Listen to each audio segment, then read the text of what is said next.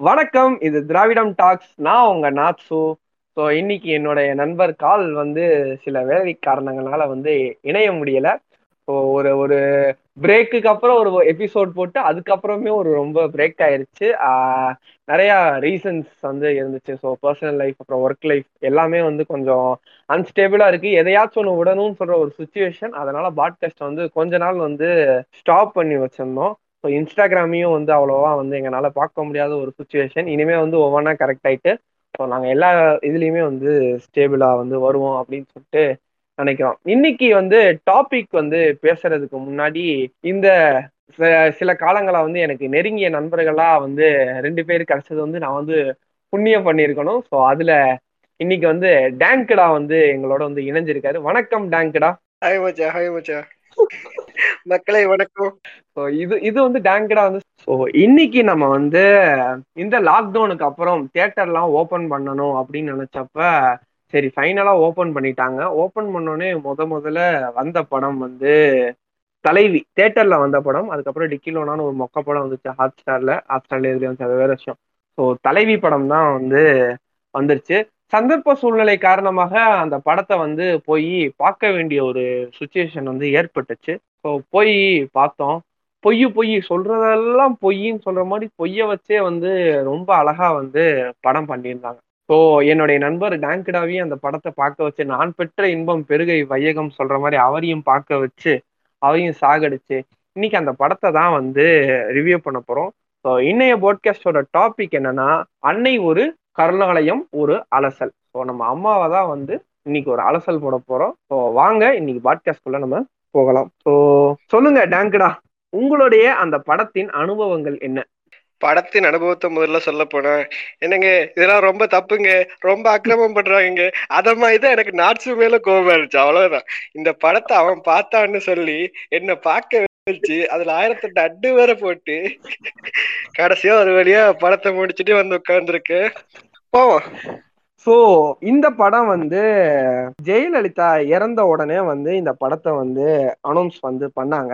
So இந்த படத்தை வந்து இருபத்தி நாலு பிப்ரவரி ரெண்டாயிரத்தி பத்தொன்பதுல வந்து அனௌன்ஸ் பண்ணாங்க ஜெயலலிதாவோட பிறந்த நாள் அன்னைக்கு. ஸோ இந்த படம் வந்து ரெண்டாயிரத்தி இருபதுலேயே வந்து ரிலீஸ் பண்ண வேண்டிய டைம் பட் கோவிட் டைம்னால வந்து தள்ளி தள்ளி போயிட்டு இப்போ பத்து செப்டம்பர் ரெண்டாயிரத்தி இருபத்தி ஒன்னுல தான் வந்து ரிலீஸ் ஆயிருக்கு.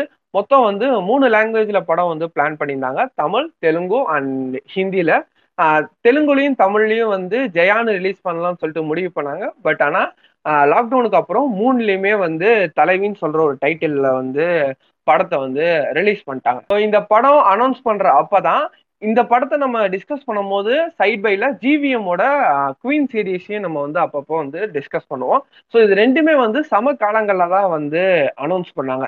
இது அனௌன்ஸ் பண்ணப்ப ஃபர்ஸ்ட் வந்து இவங்க ரெண்டு டேரக்டர்ஸுமே தீபக் கிட்ட தான் வந்து பெர்மிஷன் கேட்டாங்க. தீபக் யாருன்னா ஜெயலலிதாவோட அண்ணன் மகன் சார் நம்ம தீபா.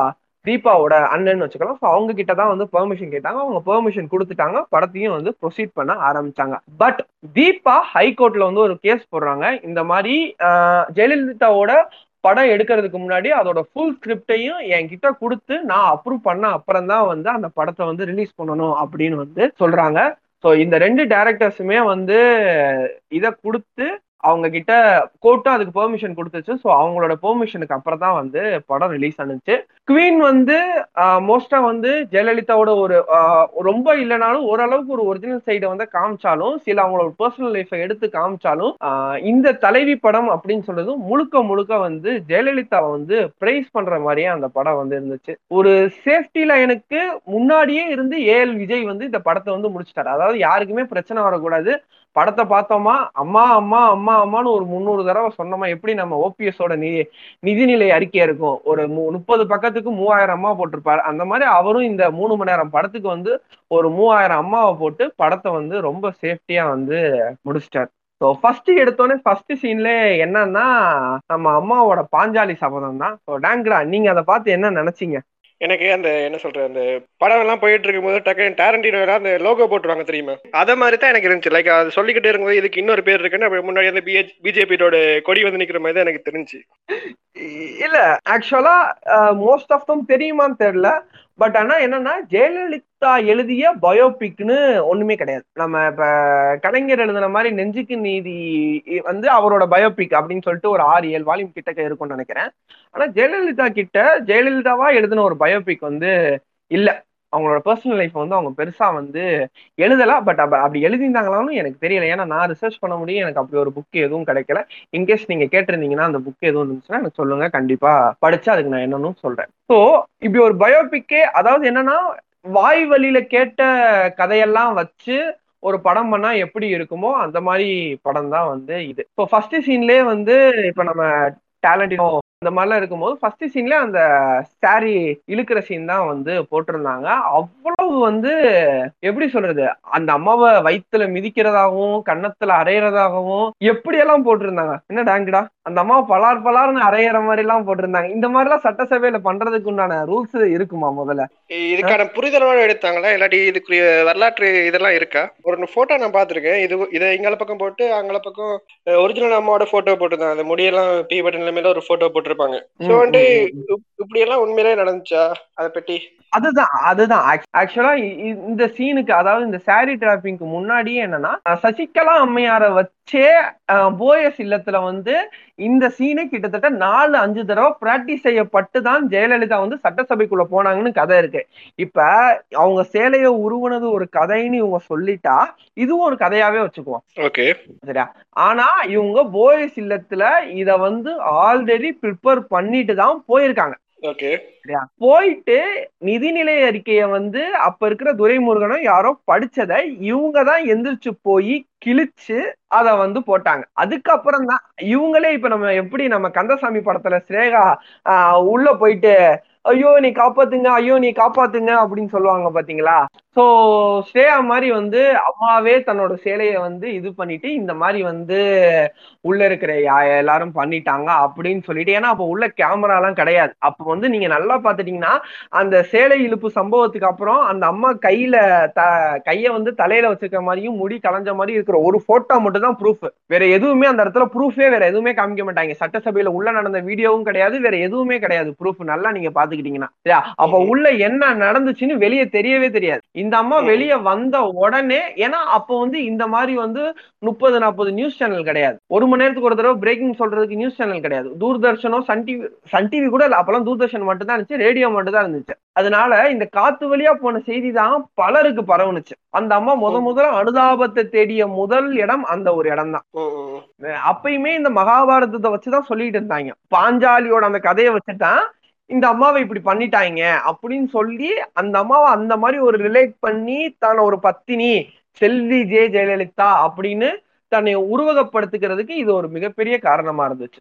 லியானோ டாவின்சி இந்த டாவின்சியோட வரைதல் மூலமாக நிறைய கோடிங்க வந்து வச்சிருக்காருன்னு சொல்லுவாங்க. ஸோ அதை மாதிரியே ஏஎல் விஜய் வந்து இந்த படத்துல வந்து ஒரு பாட்டுல ஒரு லிரிக்ஸை வச்சாரோ தெரியல. அழு நடிகைக்கு அழுகை புதிதெல்லாம் வச்சிருந்தாங்க. ஆனா இப்படி ஒரு சம்பவம் சட்டசபையில நடைபெறவே இல்லை. அதுதான் உண்மை. காந்தி என்பவர் தேசத்தந்தை அப்படின்னு சொல்றாங்க. அதுக்கு ப்ரூஃப் எங்கன்னு கேட்டா இல்லப்பா அப்படின்னு சொல்லும் போது ஒரு பெரிய கூட்டம் அதை நம்பிக்கிட்டு இன்னமும் சுத்திக்கிட்டு இருக்கு பாத்தியா? அதே மாதிரிதான் ஜெயலலிதாவோட சேலை இழுக்கப்பட்டது என்றால் இழுக்கப்பட்டது. அவ்வளவுதான். நெக்ஸ்ட் இந்த படத்தோட ஒரு முக்கியமான இதை நான் என்ன சொல்ல மறந்துட்டேன்னா ஆரம்பத்துல டிஸ்கிளைமர் போட்டிருந்தாங்க. சரியா? இந்த படத்துல வந்து குறிப்பு யாரையும் குறிப்பிடணும் இல்லை அப்படின்னு சொல்லிட்டு ஒரு டிஸ்கிளைமர் போட்டிருந்தாங்க. அது என்ன ஒரு கிரைட்டீரியால அந்த ஒரு டிஸ்கிளைமர் போட்டாங்கன்னு எனக்கு சத்தியமா புரியல. வெளியே அப்பட்டமா வந்து வந்து ஜெயலலிதாவோட பயோபிக்னு சொல்லிட்டு அப்படி ஒரு டிஸ்கிளைமர் எதுக்கு போடணும்னு சொல்லிட்டு எனக்கு அது வந்து ஒரு குறிப்பிடவே வந்து இல்ல. ஏங்க நான் சொல்றேங்க. இந்த படம் எடுத்தது அதிமுக ஆட்சியில சரியா? எல்லாம் எடுத்து நல்லா நல்லா பிரிச்சு தோசை கல்ல போட்டு புரட்டி புரட்டி எடுத்திருப்பாங்க சரியா? அதிமுக ஆட்சி போனதுக்கு அப்புறம் கட் பண்றா கட் பண்றா கட் பண்றான்ட்டு போயிட்டு அடிச்சு பாருங்க போல. எனக்கு தெரிஞ்சு நிறைய பீப் பீப்ஸ் எல்லாம் போடப்பட்டுச்சு. நிறைய இடத்துல பீப் வந்துச்சு. இல்ல இதுல அதிமுக அரசோட மிக முக்கியமான காரணம் நான் ஃபர்ஸ்டே சொன்ன மாதிரி தீபா. தீபா ரொம்ப முக்கியமான காரணம். ஏன்னா தீபா தான் வந்து ஹைகோர்ட்ல கேஸ போட்டு இந்த படத்தோட இது எல்லாமே என்னோட பெர்மிஷனுக்கு அப்புறம் தான் ரிலீஸ் பண்ணணும்னு சொல்லிட்டு நான் ஃபர்ஸ்டே சொன்ன மாதிரி ஸ்டே வாங்கியிருக்காங்க. ஓகே சரியா ஸோ நெக்ஸ்ட் ஒரு ஒரு பயோபிக் அப்படின்னு காமிக்கிறாங்கன்னா முதலையே அவங்க சொல்லிடணும். எந்த ரேஞ்சில இருந்து எந்த ரேஞ்ச் எடுக்கிறாங்க? ஒரு ஒரு பயோபிக் இப்ப நம்ம குவீன் எடுத்துக்கிட்டோம்னு வச்சுக்கோங்கமே ஜெய ஜெயலலிதான்னு அதுல சொல்ல மாட்டாங்க. ஸோ சக்தின்னு அதுல வச்சிருப்பாங்க. ஸோ சக்தி வந்து பிறந்ததுல இருந்து அவங்க ஒரு ஒரு சிஎம் ஆகிற முடியும் வர்ற கஷ்டங்கள் என்ன அப்படின்னு சொல்லிட்டு ஒரு மீட்டிங்ல சொன்னதான் வந்து அவங்க வந்து ஒரு ஷார்ட் பிலிமா வந்து எடுத்திருப்பாங்க. பட் என்னன்னா இந்த படத்துல டைரக்டாவே வந்து ரொம்ப ஈஸியா வந்து ஜெயலலிதாவுக்கு வந்து சினிமாவில் வாய்ப்பு கிடைச்ச மாதிரி வந்து போட்டிருப்பாங்க. பட் உண்மையிலேயே ஜெயலலிதாவுக்கு அவ்வளவு ஈஸியா அந்த வாய்ப்புகள் வந்து கிடைக்கல. அது வந்து ஒரு நிதர்சனமான வந்து உண்மை. ஆனா இந்த படத்துல வந்து ரொம்ப ஈஸியா எம்ஜிஆரோட நடிக்க கிடைச்சத மாதிரி வந்து போட்டிருப்பாங்க. இன்னொன்னு என்னன்னா இந்த படத்துல வந்து ஏஎல் விஜய் வந்து முடிவு பண்ணிட்டாரு. ஸோ இந்த படத்துல நான் வந்து ஜெயலலிதாவை வச்சுதான் படம் எடுக்க போறேன். ஸோ ஜெயலலிதா தான் இதுல நல்லவங்களா தெரியணும். அவங்க சுத்தி இருக்கிறவங்க எப்படி இருந்தாலும் எனக்கு பிரச்சனை இல்லை அப்படின்னு முடிவு பண்ணிட்டாப்ல சரியா? ஸோ இந்த படத்துல இங்கிட்டு எம்ஜிஆரா இருந்தாலும் சரி சசிகலாவா இருந்தாலும் சரி கருணாநிதியாக இருந்தாலும் சரி இல்ல இங்கிட்டு துரைமுருகனா இருந்தாலும் சரி இல்ல இங்க சமுத்திரக்கனி கேரக்டரா இருந்தாலும் சரி இவங்க எல்லாருமே ஒவ்வொரு ஸ்டேஜ்ல சுயநலவாதிகள். ஆனா அம்மா மட்டும் பொதுநலத்தை விரும்பும் ஒரு சமூக போராளி ஒரு கருணையாளர். நீங்க நீங்க காமராஜரை விட்டுட்டீங்க. ஆஹ் காமராஜர் முதற்கொண்டு கெட்டவர். ஆமா. நாடார் சமூகங்களே நீங்க என்ன தூங்கிக்கிட்டு இருக்கீங்களா? படத்தை பாருங்க. என்ன நீங்க இப்படி வந்து பண்றீங்க? கர்ம வீரர் காமராஜரே தப்பு சொல்லிக்கிட்டு இருக்காங்க. நீங்க எல்லாரும் ஏன் அமைதியா இருக்கீங்கன்னு தெரியல. இந்த எபிசோட்ல கெட்ட வார்த்தை வேற பேசலாமா? ஓகே ஓகே நீங்க இப்பதான் ஃபர்ஸ்ட் ஃபர்ஸ்டா கெட்ட வார்த்தை பேசுறீங்க. நாடார் சமூகம் என்ன ஓம்பிட்டு இருக்கீங்கன்னு கேக்குறீங்க. சூப்பர் நாடார் சமூகம் want to know your location அததான் எதே சரிடா என்னடா ஊம்பிக்கிட்டு இருந்தீங்க? ஒரு படத்தை பார்த்து காமராஜர் வந்து சத்து என்னமோ சத்துணவு திட்டத்தையே இந்த அம்மா தான் அறிவிச்ச மாதிரி வந்து பண்ணிக்கிட்டு இருக்கீங்களே அப்ப நீங்க எல்லாம் என்ன பண்ணிக்கிட்டு இருக்கீங்கன்னு நான் கேக்குறேன் ஃபர்ஸ்ட் ஸோ அடுத்து வந்து ஸோ ஜெயலலிதாவுக்கு வந்து ரொம்ப சுலபமாக வாய்ப்பு கிடைத்த மாதிரி வந்து போட்டிருக்காங்க. ஸோ ஃபர்ஸ்ட் வந்து இந்த சீன்ல வந்து ரெஜினா கேசன்ட்ரா வந்து வராங்க. அவங்க எந்த ஒரு நடிகையை ரெப்ரசென்ட் பண்றாங்கன்னு தெரியல. ஸோ அவங்க வந்து வராங்க. அவங்க வந்து எம்ஜிஆரோட க்ளோஸாக இருக்கிற மாதிரி இந்த சீன்ல இருந்து தான் ஆரம்பிக்குது. ஜெயலலிதா மட்டும்தான் நல்லவங்க மித்த யாருமே நல்லவங்க இல்லை அப்படின்னு சொல்லிட்டு. ஸோ இந்த ரெஜினா கேசன்ரா வந்து எம்ஜிஆரோட ஒரு படம் நடிக்கிறாங்க. அந்த படம் வந்து பாதி நடந்து கொண்டு இருக்கும் பொழுது வந்து ஒரு சீன்ல வந்து எம்ஜிஆர் கை எம்ஜிஆர் வந்து ரெஜினா கேசன்ரா அதாவது அரவிந்த் சாமி வந்து ரெஜினா கேசன்ராவோட கையை பிடிச்சி மேல தூக்குறாங்க. சரியா? இதுல வந்து ரஜினா மேல எந்த தப்புமே கிடையாது. ஆனா சமுத்திரக்கனி கேரக்டர் என்ன பண்ணுது? அந்த அம்மாவை கூப்பிட்டு இந்த மாதிரி நீ எம்ஜிஆரோட க்ளோஸா இருக்காதா? அப்படின்னு வந்து சொல்றாங்க. அப்போ வந்து அவங்க சொல்றாங்க படம் பாதி தான் இருக்கு. தேவையில்லாம பேசாதீங்க அப்படின்னு சொல்றாங்க. அடுத்த நாளே இந்த அம்மாவை கூப்பிட்டு அவங்க நடிச்ச படம் ட்ரெஸ் எல்லாத்தையும் எரிச்சிட்டு படம் எடுக்கவும் தெரியும் படம் அழிக்கவும் தெரியும் அப்படின்னு சொல்லிட்டு நம்ம சமுத்திரக்கனி கேரக்டர் வந்து சொல்றாங்க. ஆனா இதே இது அடுத்து ஜெயலலிதா வந்து எம்ஜிஆரோட நடிக்கும் பொழுது அவங்க ரெண்டு பேரும் க்ளோஸா இருக்கும் போது இந்த சமுத்திரக்கனி கேரக்டர்னால ஒண்ணுமே பண்ண முடியல. அது என்ன ரீசன் எனக்கும் தெரியல. ஒருவேளை ஸ்டார்டிங்ல அப்படி இருந்திருக்கும் ஆனா போக போக வந்து கடைசியில அந்த படத்துல இருந்து தூக்கிடுவாரு. இல்ல ரெஜினா கேசன்ட்ராவை ஒரே படத்துல தூக்க முடிஞ்ச எம்ஜிஆர்னால ஏன் ஜெயலலிதாவை ஒரே படத்துல தூக்க முடியல? யோசிச்சு அந்த இடத்துல ஒரு முரண்பாடு இல்லையா? நினைச்சிருந்தாருன்னா ஏன்னா இப்ப நீங்க சொல்லலாம் அவர் ஜெயலலிதாவை எம்ஜிஆரோட படம் வேற அப்படின்னு நீங்க சொல்லிருக்கலாம் கிடையாது. ஏன்னா சமுத்திரக்கண்ணி கேரக்டர் தான் வந்து எம்ஜிஆர் கிட்ட இந்த மாதிரி ஜெயலலிதான்னு ஜெயான்னு சொல்லிட்டு ஒரு பொண்ணு இருக்கு. அந்த பொண்ணுக்கு வயசு பதினாறு அப்படின்னு சொல்லுவாங்க. அப்ப எம்ஜிஆர் என்ன சொல்லுவாரு? எப்ப என் வயசு என்ன? அந்த பொண்ணு வயசு என்ன? நான் வந்து எப்படிப்பா எனக்கு ரொமான்ஸ் வரும் அப்படின்னு கேட்கும்போது பக்கத்துல ஜானகி அம்மாவே வாயை திறந்து இந்த மாதிரி அவங்களோட நடிச்சா உங்களுக்கு வயசு கம்மியா இருக்கும் நீங்க போய் நடிங்க அப்படின்னு சொன்னதா சொல்றாங்க. எனக்கு என்னன்னா நீ ஒரு பயோபிக் எடுக்கிறேன்னா இதுக்குண்டான தரவுகள்லாம் எங்க இருக்கு? யார் இப்படி வந்து சொல்லியிருக்காங்கன்னு எனக்கு தெரியல. ஒரு தரவுகளே இல்லாம ஒரு ஒரு ஒரு விஷயம் தெரிஞ்சு போச்சு. நம்ம நம்ம வந்து இன்னைக்கு வந்து ஜெயலலிதா வச்சு படம் எடுக்க போறோம். அப்ப என்னென்ன சுத்து சுத்து கதைகள்லாம் இருக்கோ அந்த கதைகள்லாம் வாய்மொழி கதைகள்லாம் கேட்டு அதை ஒரு பெருசுபடுத்தி படம் எடுத்து வச்சிருக்காப்ல கடைசி. ஸோ இப்போ இந்த மாதிரி ஜெயலலிதாவோட நடிக்க போறாரு. நெக்ஸ்ட் டே வந்து ஷூட்டிங் போறாங்க. நெக்ஸ்ட் டே வந்து ஷூட்டிங்ல எல்லாருமே எந்திரிக்கிறாங்களா? ஜெயலலிதா எந்திரிக்கலையா? அவங்க வந்து கால் மேல கால் போட்டு உட்காந்துருக்காங்க ஏன்னா எம்ஜிஆர்னு சொல்றது அவர் என்ன நடிகர் தானே அவருக்கு என்ன அப்படின்னு வந்து சொல்றாங்களா அன்னைக்கு நைட்டே சமுத்திரக்கண்ணி கேரக்டர் வந்து அவங்க அம்மா கிட்ட வந்து திட்டிருக்காங்க. ஏன் எந்திரிக்காத அவங்க பொண்ணுன்னு சொன்னோடனே அடுத்த நாள் வந்து ஒரு சக்காசமா வந்து அவங்க அந்த ஸ்டேஜ்ல இருக்கிற எல்லாத்துக்கும் ஒரு வணக்கத்தை சொல்லி அங்க ஒரு நாய்க்குட்டி இருக்கும். அந்த நாய்க்குட்டிக்கு வணக்கம் சொல்லுவாங்க ஏன்னா எம்ஜிஆர் நாய்க்குட்டி ஒண்ணு அப்படின்னு சொல்லிட்டு பல கிரிஞ்சான சில சர்க்காசம்லாம் வந்து வச்சு வந்து படத்தை வந்து காலம் தள்ளிக்கிட்டு இருப்பாங்க. ஸோ நீங்க நீங்க டேங்க் சொல்லுங்க. நடிகை ஜெயலலிதாவை இந்த படத்துல உங்களுக்கு எப்படி வந்து தோணுச்சு? அரசியல்வாதி ஜெயலலிதாவை நம்ம வந்து பேசுவோம். அஸ் அ நடிகையா நீங்க எப்படி பாக்குறீங்க இந்த படத்துல? எப்படி காமிச்சிருக்காங்க? ஆரம்பத்துல இருந்தே அவர் ஒரு மாஸ் காட்டியதாக உணர்கிறான்ற ஒருத்தர் இருப்பான் தெரியுமா? அதே போலதான் எனது அதிகாரத்தையும் காட்டியதாக உணர்கிறான்ற மாதிரி தான் ஸ்டார்டிங்லயே காட்டுவாங்க.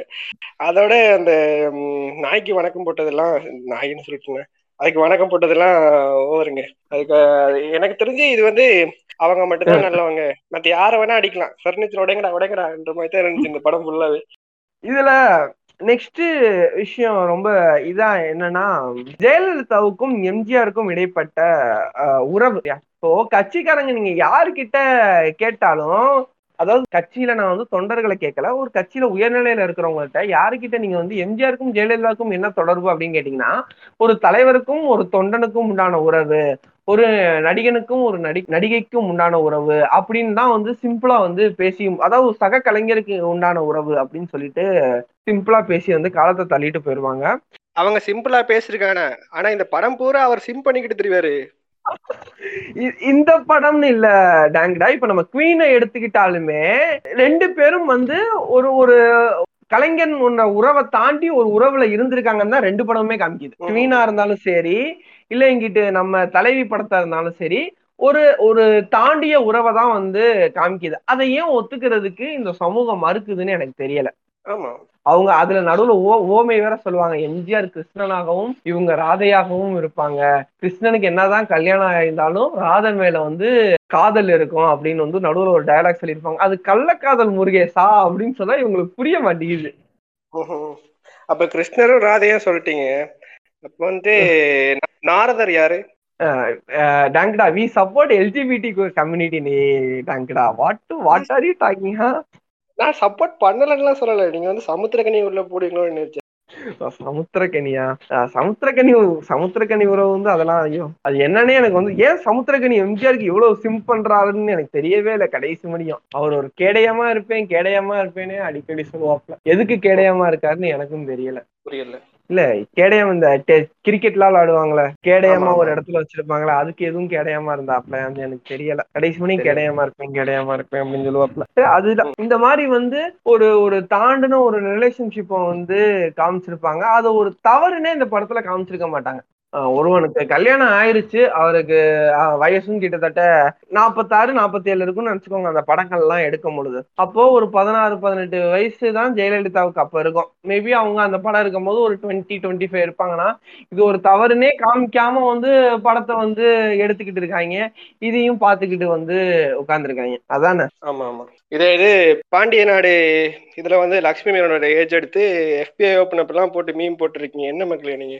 என்ன மக்களே நீங்க மீன் போட்டிருக்கீங்க. நீங்க அப்ப பாத்துக்கிட்டீங்கன்னா எம்ஜிஆரோட நடிக்கப்பட்ட ஹீரோயினுக்கு மோஸ்ட் ஆஃப் தம் அவங்களோட முதல் படம் நடிக்கிறப்ப அவங்களுக்கு பதினாலு வயதுல இருந்து பதினெட்டு வயதுக்குள்ளதான் இருக்கும். அதிகபட்சம் இருபத்தி ரெண்டு அவ்வளவுதான் இருக்கும். அப்ப எம்ஜிஆருக்கு அவங்களோட கிட்டத்தட்ட இரண்டு மடங்கு வயசு கூட. இருபத்தி ரெண்டுனா அவங்களுக்கு கிட்டத்தட்ட நாற்பத்தி நாலு வயசு அவருக்கு நாற்பத்தி நாலு வயசு இருக்கும். நாற்பத்தி நாலுல இருந்து நாற்பத்தாறு வயசு முடியும். இருக்கும் அப்படிப்பட்ட படங்கள் தான் வந்து நடிச்சிருப்பார். இதுல வந்து இதுல ரொம்ப குறிப்பா சொல்ல போறது என்னன்னா ஜெயலலிதாவும் எம்ஜிஆரும் நடித்த முதல் சீன் அதாவது அரவிந்த் சாமியும் கங்கனா ரணவத்தும் நடிச்ச முதல் சீன் இந்த மாதிரி வந்து ஒரு ரொமான்ஸ் சீன் வரும். அதுல வந்து கங்கனா ரணவத் வந்து அரவிந்த் சாமியை கட்டி பிடிக்கிறதுக்கு வந்து தயங்குவாங்க. அப்போ வந்து அதை வந்து புரிஞ்சுக்குவாப்ல நம்ம அரவிந்த் சாமி புரிஞ்சுக்கிட்டு பிரேக்குக்கு அப்புறம் இந்த இதை எடுக்கலாம் அப்படின்னு சொல்லுவாப்ல பிரேக்குக்கு அப்போ இவங்க ரெண்டு பேரும் காஃபி குடிக்கிறக்காண்டி உட்கார்ந்துருப்பாங்க. அப்போ வந்து ஏன் கஷ்டமா இருக்கு அப்படின்னு கேட்கும் பொழுது இந்த மாதிரி இதா இருக்கு அப்படின்னு சொன்னா அவங்க சொல்லுவாங்க உன்னை உங்க அம்மா எப்படி கூப்பிடுவாங்க? அப்படின்னு நம்ம அரவிந்த் சாமி கேட்பாரு. அதுக்கு வந்து அந்த அம்மா அம்முன்னு என்னை கூப்பிடுவாங்க அப்படின்னு சொன்னனே அரவிந்த் சாமி வந்து அம்மு அப்படின்னு வந்து கூப்பிடுவாங்க நீ வந்து என்னை வந்து அம்மான்னு நினைச்சு கட்டிப்பிடி அப்படின்னு சொல்லுவாங்க இதை கண்டிப்பா நோட் பண்ணிக்கோங்க. இதே ஒரு சீன் இன்னொரு இடத்துல வேற மாதிரி வரும். நான் அந்த இடத்துலயும் சொல்றேன். ஸோ என்னை அம்மா மாதிரி நினைச்சு கட்டி பிடிச்சிக்கோ அப்படின்னு சொல்லுவாங்க. ஸோ அந்த அதுக்கப்புறம் அந்த சீன் திருப்பி எடுப்பாங்க. ஸோ நல்லா கட்டி பிடிச்சி ரொம்ப இது பண்ணுவாங்க. இது எவ்வளவு ஒரு ஒரு முரண்பாட்டான ஒரு இது. அம்மா நினைச்சு நீ கட்டி பிடின்னு சொல்ற ஆனா நீ பண்ற வேலை அம்மா பண்றதா? வாட் இஸ் திஸ்டரா சொல்லுங்க. ஒரு ஒரு ஒரு ஒரு அப்ப இதுதான் இன்சிஸ்டா நாங்கடா தெரியல நீங்க சொல்லலாம். இந்த சின்ன வயசுல எல்லாம் என்ன அண்ணா தங்கச்சின்னு கூப்பிட்டு கடைசியா கல்யாணம் முடிக்கலாம் அது மாதிரி தான். அண்ணா பாப்பா ஆமா ஆமா. ஸோ இந்த மாதிரி வந்து முடிஞ்சு அதுக்கப்புறம் வந்து ஜெயலலிதாவோட கேரியரும் வந்து வளர்ந்து கொண்டே வந்து இருக்குது. அதே மாதிரி ஜெயலலிதாவுக்கும் சமுத்திரக்கனி கேரக்டருக்கும் வந்து இடர்பாடுகள் வந்து வளர்ந்துகிட்டே இருக்கு. இவங்க ரெண்டு பேரும் போட்டா போட்டி வந்து போட்டுக்கிட்டு இருக்காங்க. எம்ஜிஆரும் ஜெயலலிதாவும் ரொம்ப க்ளோஸ் ஆயிடுறாங்க இது வந்து சமுத்திரக்கனி கேரக்டர் அவர்களுக்கு பிடிக்கல. ரொம்ப வந்து இது பண்ணிக்கிட்டு இருக்காங்க. இவங்களுக்குள்ள ஒரு பூ எலி ஒரு டாமஞ்சேரி சண்டை நடந்துகிட்டு இருக்குன்னு வச்சுக்கோங்கமே இதுல. நெக்ஸ்ட் ரொம்ப முக்கியமா பார்க்க போற ஒரு கேரக்டர் ரொம்ப சின்ன கேரக்டர்னாலும் ராதா ரவியோட கேரக்டர் சரியா? எம் ஆர் ராதாவோட கேரக்டர் தான் வந்து இந்த இடத்துல ராதா ரவி வந்து நடிச்சிருப்பாரு. கண்ணதாசன் வந்து அந்த ஆள் வந்து ஒரு ஒரு ஒரு போதாசாமின்னு நீங்க வச்சுக்கிட்டாலுமே கண்ணதாசன் வந்து அப்பப்ப கட்சியெல்லாம் நிறைய மாறி இருக்காப்ல ஃபர்ஸ்ட் வந்து இந்திரா காந்தி ஃபர்ஸ்ட் வந்து எம்ஜிஆர் இருந்தாப்ல அடுத்து திமுகவை பிரைஸ் பண்ணாப்ல அடுத்து காங்கிரஸை பிரைஸ் பண்ணாப்புல அப்புறம் நாத்திகனா இருந்தாப்புல அப்புறம் அர்த்தமுள்ள இந்து மதம்னு எழுதி அந்த ஆள் வாழ்க்கையிலே நிறைய மிஸ் மிக்ஸ் அண்ட் மேக்ஸ் இருக்குன்னு வச்சுக்கோமே. அவர் எழுதின ஒரு புக்கு வந்து என்னன்னா உள்ளும் புறமும் அப்படின்னு சொல்லிட்டு ஒரு புக் எழுதியிருப்பாரு. எம்ஜிஆர் அதாவது திமுகல இருந்து எம்ஜிஆர் பிரிஞ்ச உடனே பிரிஞ்ச உடனே அவர் அந்த புக்கு வந்து எழுதுறாரு. ஒரு கோவத்துல அது ரொம்ப சின்ன புக்கு தான். அந்த புக்கோட பிடிஎஃப் கூட இருக்கு. மேபி இந்த பாட்காஸ்ட் ரிலீஸ் ஆன அப்புறம் என்கிட்ட கேளுங்க நான் வேணா வந்து சென்ட் பண்றேன். அந்த புக்ல வந்து அவர் அவ்வளவு போட்டிருப்பாரு. அதுல என்னன்னா கிட்டத்தட்ட எம்ஜிஆர் நம்பி பத்து பதினஞ்சு ப்ரொடியூசர் கிட்டக்க தலையில துண்டை போட்டு வந்து போயிருக்காங்க. படத்தை வந்து எடுப்பாரு. படம் பாதியில தான் நடக்கும். அவர் அடுத்த படத்துக்கு கமிட்மெண்ட் கொடுத்து அந்த படத்துக்கு போயிருவாரு. இந்த படத்தை நிப்பாட்டிடுவார். அப்போ வந்து ரொம்ப அதிகமான நாள்லாம் கமிட்மெண்ட் கிடையாது. அப்பெல்லாம் வந்து ரொம்ப எழுபத்தஞ்சு நாள் எண்பது நாள் அவ்வளவுதான் கமிட்மெண்ட் ஏன்னா அப்போ வந்து எல்லாம் பாத்துக்கிட்டீங்கன்னா எம்ஜிஆர் ஒரு வருஷத்திலே அஞ்சாறு படம் கூட எடுத்திருப்பாரு. அந்த மாதிரி நிறைய படங்கள் வந்து நடிச்சிருப்பாரு. அதுக்கப்புறம் அரசியலுக்கு அவர் எப்போ உள்ள வந்தாரோ அவர் படங்களோட எண்ணிக்கை வந்து குறைய ஆரம்பிச்சிட்டார். ஆனா அவரை நம்பி பல ப்ரொடியூசரு படத்தை எடுத்துட்டு இந்த மாதிரி பாதியில முடிக்கிறது படத்தை கடைசி மாதிரி எடுத்து முடிச்சுட்டு அதுக்கு ரிலீஸ் பண்ணாம அதுக்கு ஏதாச்சும் பண்றது. இந்த மாதிரி பல இடையூறுகளை வந்து பல ப்ரொடியூசருக்கு வந்து இது பண்ணி பல ப்ரொடியூசர் ரொம்ப பணக்காரனா உள்ள வந்துட்டு இந்த ஆளை நம்பி ஏமாந்து போய் கடைசி பிச்சை எடுத்தவங்களோட நிலைமையெல்லாம் அந்த புக்ல வந்து தெளிவா போட்டிருக்கோம். அது மட்டும் இல்லாம அந்த பட அந்த புக்ல எம்ஜிஆருடைய ஆஹ், பெண் பெண்களோட எம்ஜிஆர் எப்படி நடந்து கொள்வார்னு அந்த புக்ல இருக்கும். அந்த புக்கை நான் பொய்யெல்லாம் நீங்க கேட்டீங்கன்னா நான் பிடிஎஃப் கூட அனுப்புவேன். அந்த புக்ல என்னென்ன போட்டிருக்காங்க நீங்க வந்து ரொம்ப தெளிவா கூட வந்து படிக்கலாம். ஸோ இந்த மாதிரி ப்ரொடியூசர் எல்லாம் இருக்கும்போது அந்த சீன்ல என்னன்னா ராதாரவி எப்படி காமிப்பாங்கன்னா ஒரு ப்ரொடியூசருக்கு சப்போர்ட்டா வந்து போய் கேட்பாரு எம்ஜிஆர் கிட்ட. முத தடவை போய் கேட்பாரு ரெண்டாவது தடவை போய் கேட்பாரு மூணாவது தடவை போய் கேட்பாரு நாலாவது தடவை போய் சுட்டுட்டு வந்துருவாரு. ஆனா எனக்கு தெரிஞ்சு எம்ஆர் ஒரு ஷூட்டிங்ல தான் சுடுற மாதிரி படம் இருக்கும்னு நினைக்கிறேன். பட் ஆனா இவங்க வீட்டுல சுடுற மாதிரி வச்சுக்கிட்டாங்க. இந்த இடத்துல எம்ஆர் ஒரு ராதாரவி கேரக்டர் வேணும்னே அவசியம் கிடையாது. இந்த இடத்துல ஒரு சின்ன ஒரு பிளஸ் பாயிண்ட் எம்ஜிஆரை வந்து ஒரு நல்லவனை காமிக்கிறேன் ஏன்னா அந்த அந்த படத்துல ராதா ரவி வர்ற அப்பெல்லாம் வந்து எம்ஜிஆர் வந்து அண்ணே இந்த கொடுத்துறேனே இந்த கொடுத்துறேனே இந்த பத்து நாள்ல கொடுத்துறேன் அப்படியே தான் சொல்லுவாரு. ஆனா அப்ப எப்படி ப்ரொஜெக்ட் ஆகுதுன்னா எம்ஜிஆர் தரேன் தான்ப்பா சொன்னாரு. ராதாரவி தான் அவசரத்தை சுட்டுட்டாரு. என்னன்னாலும் பெரிய நடிகை இல்ல டேட்டெல்லாம் அவர் பார்த்து தானே கொடுக்கணும். ஆனா இப்ப பாருங்க ரா- ராதா எம் ஆர் ராதா பாருங்க அவசரத்துல சுட்டுட்டாரு. அப்படின்னு அந்த ஒரு இடத்துல பிரைஸ் பண்றதுக்காண்டி இந்த ஒரு சீன் வச்சிருக்காங்க பாத்துக்கோ. இது முடிச்சிட்டு இந்த எம் ஆர் ராதாவை சுட்டுறாங்க. எம் ஆர் ராதா சுட்டுறாரு. இவரை வந்து ஹாஸ்பிட்டல்ல வந்து வைக்கிறாங்க. அப்போ வந்து நம்ம கங்கனா ரணாவத்தான ஜெயா வந்து பாக்குறாங்க. அப்போ வந்து கலைஞர் வந்து சொல்றாங்க "ஆஹ், நடிகைக்கு இங்க என்னம்மா வேலை? இது என்ன சினிமா கொட்டகையா நடிகைக்கு இங்க என்ன வேலை? அப்படின்னு வந்து கேக்குறாங்க. இப்ப இந்த மாதிரி ஒரு ஒரு ஒரு பயோபிக் எடுக்கிறீங்க நீங்க ஒரு ஒரு பெரிய லீடரோட பயோபிக் எடுக்கிறீங்க இன்னொரு லீடரை வச்சு எடுக்கிறீங்க அப்ப இந்த மாதிரி ஒரு டயலாக் இந்த மாதிரி ஒரு சீன்லாம் தேவையா? அதாங்க அதெல்லாம் கட் பண்ணிட்டாங்க. எனக்கு தெரிஞ்சு பாதி படமே கட் ஆயிருக்கும் நினைக்கிறேன் இந்த இதுக்கு. இதுல பாதி படம் கட் பண்ணியே மூணு மணி நேரம் டேங்க் அப்ப முழு படம் எவ்வளவு பெருசா இருக்கும்னு எனக்கு எனக்கு சத்தியமா புரியல. தூக்கம் தான் வந்திருக்கும். படம் மூணு மணி நேரம். ரெண்டு மணி நேரம் ரெண்டு மணி நேரம் ஐம்பது ஐம்பது நிமிஷமோ நாற்பத்தஞ்சு நிமிஷமோ கிட்ட வரும். படம் பெரிய படம். படம் பெரிய படம். ஓகே ஓகே ஸோ இந்த மாதிரி இந்த மாதிரி பல இடத்துல பல தேவையில்லாத ஒரு சீன்களை வந்து ஏஎல் விஜய் வந்து புகுத்திருப்பார். எந்த எந்த ஒரு சின்ன இடம் கிடைச்சாலும் அந்த அம்மா வந்து அவங்க அவர் எப்படி காமிச்சிருப்பான்னா அரசியல் என்பது ஒரு ஆணாதிக்க மேடை. அந்த ஆணாதிக்க மேடையில அந்த அம்மா பட்டது எல்லாமே அசிங்கம் மட்டும்தான். சரி அந்த அம்மா வந்து ஒன்லி வந்து அந்த அம்மா எல்லாருமே டிகிரேட் தான் பண்ணாங்க. யாருமே அந்த அம்மாவுக்கு கையே கொடுக்கல. அந்த அம்மாவா சிங்கமா வந்து எழுந்து சிஎம் ஆனுச்சு அப்படின்னு போட்டு முடிச்சிட்டாங்க படத்தை. இல்ல நான் கேக்குறேன். அவங்க வந்து ஃபர்ஸ்ட்லயே மெம்பர் ஆஃப் பார்லிமெண்ட் ஆகிட்டாங்க அதானே? ஆமா. ஓகே ஒரு மெம்பர் ஆஃப் பார்லிமெண்ட் சில சில அதிகாரங்கள்லாம் இருக்கும். ஆனா அதுல காட்டிருக்கவே மாட்டாங்க. எம்ஜிஆர் இருந்தா மட்டும்தான் ஆமா எம்ஜிஆர் கிட்ட மட்டும் தான் காமிக்கிறாங்க. அதாவது என்னன்னா எம்பி ஆன அப்புறமும் அந்த அம்மா பட்ட கஷ்டத்தை தான் காமிக்கிறாங்க. ஒரு ஒரு ஒரு இரக்கத்தை கொண்டு வரணும் தான் அந்த இடத்துல அந்த அம்மா பாருமே பாரு எவ்வளவு கஷ்டப்பட்டிருக்கு. ஒரு எம்பி ஆன அப்புறம் கூட இந்த அம்மா எவ்வளவு கஷ்டப்பட்டிருக்கு. ஒரு எம்எல்ஏ ஆன அப்புறம் கூட எவ்வளவு கஷ்டப்பட்டிருக்கு. அப்படின்னு அந்த அம்மா படுற கஷ்டத்தை மட்டுமே காமிச்சு இவங்களுமே இந்த படத்தை ஓட வைக்கிறதுக்கு ஒரு அனுதாபத்தை தேடிக்கிட்டு இருக்காங்கன்னா தான் கடைசி முடியுமே எனக்கு தோணுச்சு. ஸோ அடுத்து என்னன்னா ஒரு ஸ்டேஜ்ல வந்து ஜெயலலிதாவுக்கும் எம்ஜிஆருக்கும் முட்டுது சரியா? ஸோ சண்டை வந்து வருது. அந்த டைம்ல ஜெயலலிதா வந்து விலகி எம்ஜிஆரோட வந்து எம் இவங்களா வந்து அறிக்கை கொடுத்து இந்த மாதிரி நான் எம்ஜிஆரோட நடிக்கணும். எம்ஜிஆர் எவ்வளவு பெரிய ஆக்டர் தெரியுமா? அப்படின்னு எம்ஜிஆரை பிரைஸ் பண்ணி எம்ஜிஆரே இவங்ககிட்ட வந்து வேணும் அப்படின்னு சொல்லி சொன்னதா வந்து ஒரு சீன் இருக்கும். அதெல்லாம் சுத்த பைத்தியக்காரத்தனம் எம்ஜிஆர் சாரி சிவாஜி அந்த டைம்ல எம்ஜிஆருக்கு சமமாக பீக் கேரக்டர்ல பீக்ல இருந்தவர். புரியுதா?